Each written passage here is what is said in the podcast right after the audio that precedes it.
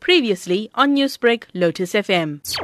Well, two suspects were arrested and they both appeared at the Chatsworth Magistrate Court. Their case has been remanded to the twenty-seventh of February for a formal bail hearing. Meanwhile, a third accused, who is twenty-eight years old, was arrested in Matatial in the Eastern Cape.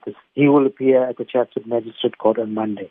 Many in the community have been lauding police for this kind of swift swoop down in apprehending suspects related to the crime. And I know you don't give too much information about your intelligence, but help us understand, how are you able to make such a swift breakthrough? Look, immediately when the matter was reported to Chatsworth Police, detectives sprang into action together with other role players, interviewed a number of witnesses and gathered a lot of evidence, which uh, led them to the first suspect who was arrested in Grayville. A follow-up investigation led to the second suspect being arrested. The investigation, as the third one was arrested, investigations are still ongoing and we cannot rule out the possibility of more arrests taking place. Any recoveries? I know there was also house robbery involved here. Yes, there were. Some cash was recovered as well as a cell phone.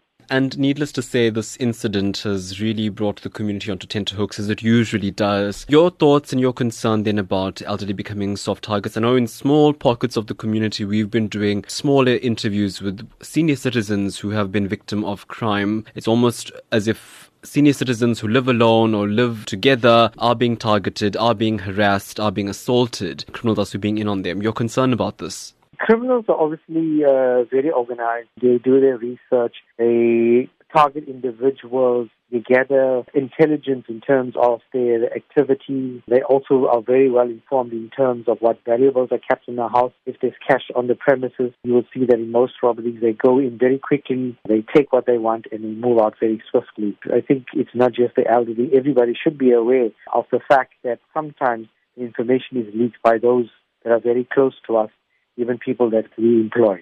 Newsbreak, Lotus F M, powered by S A B C News.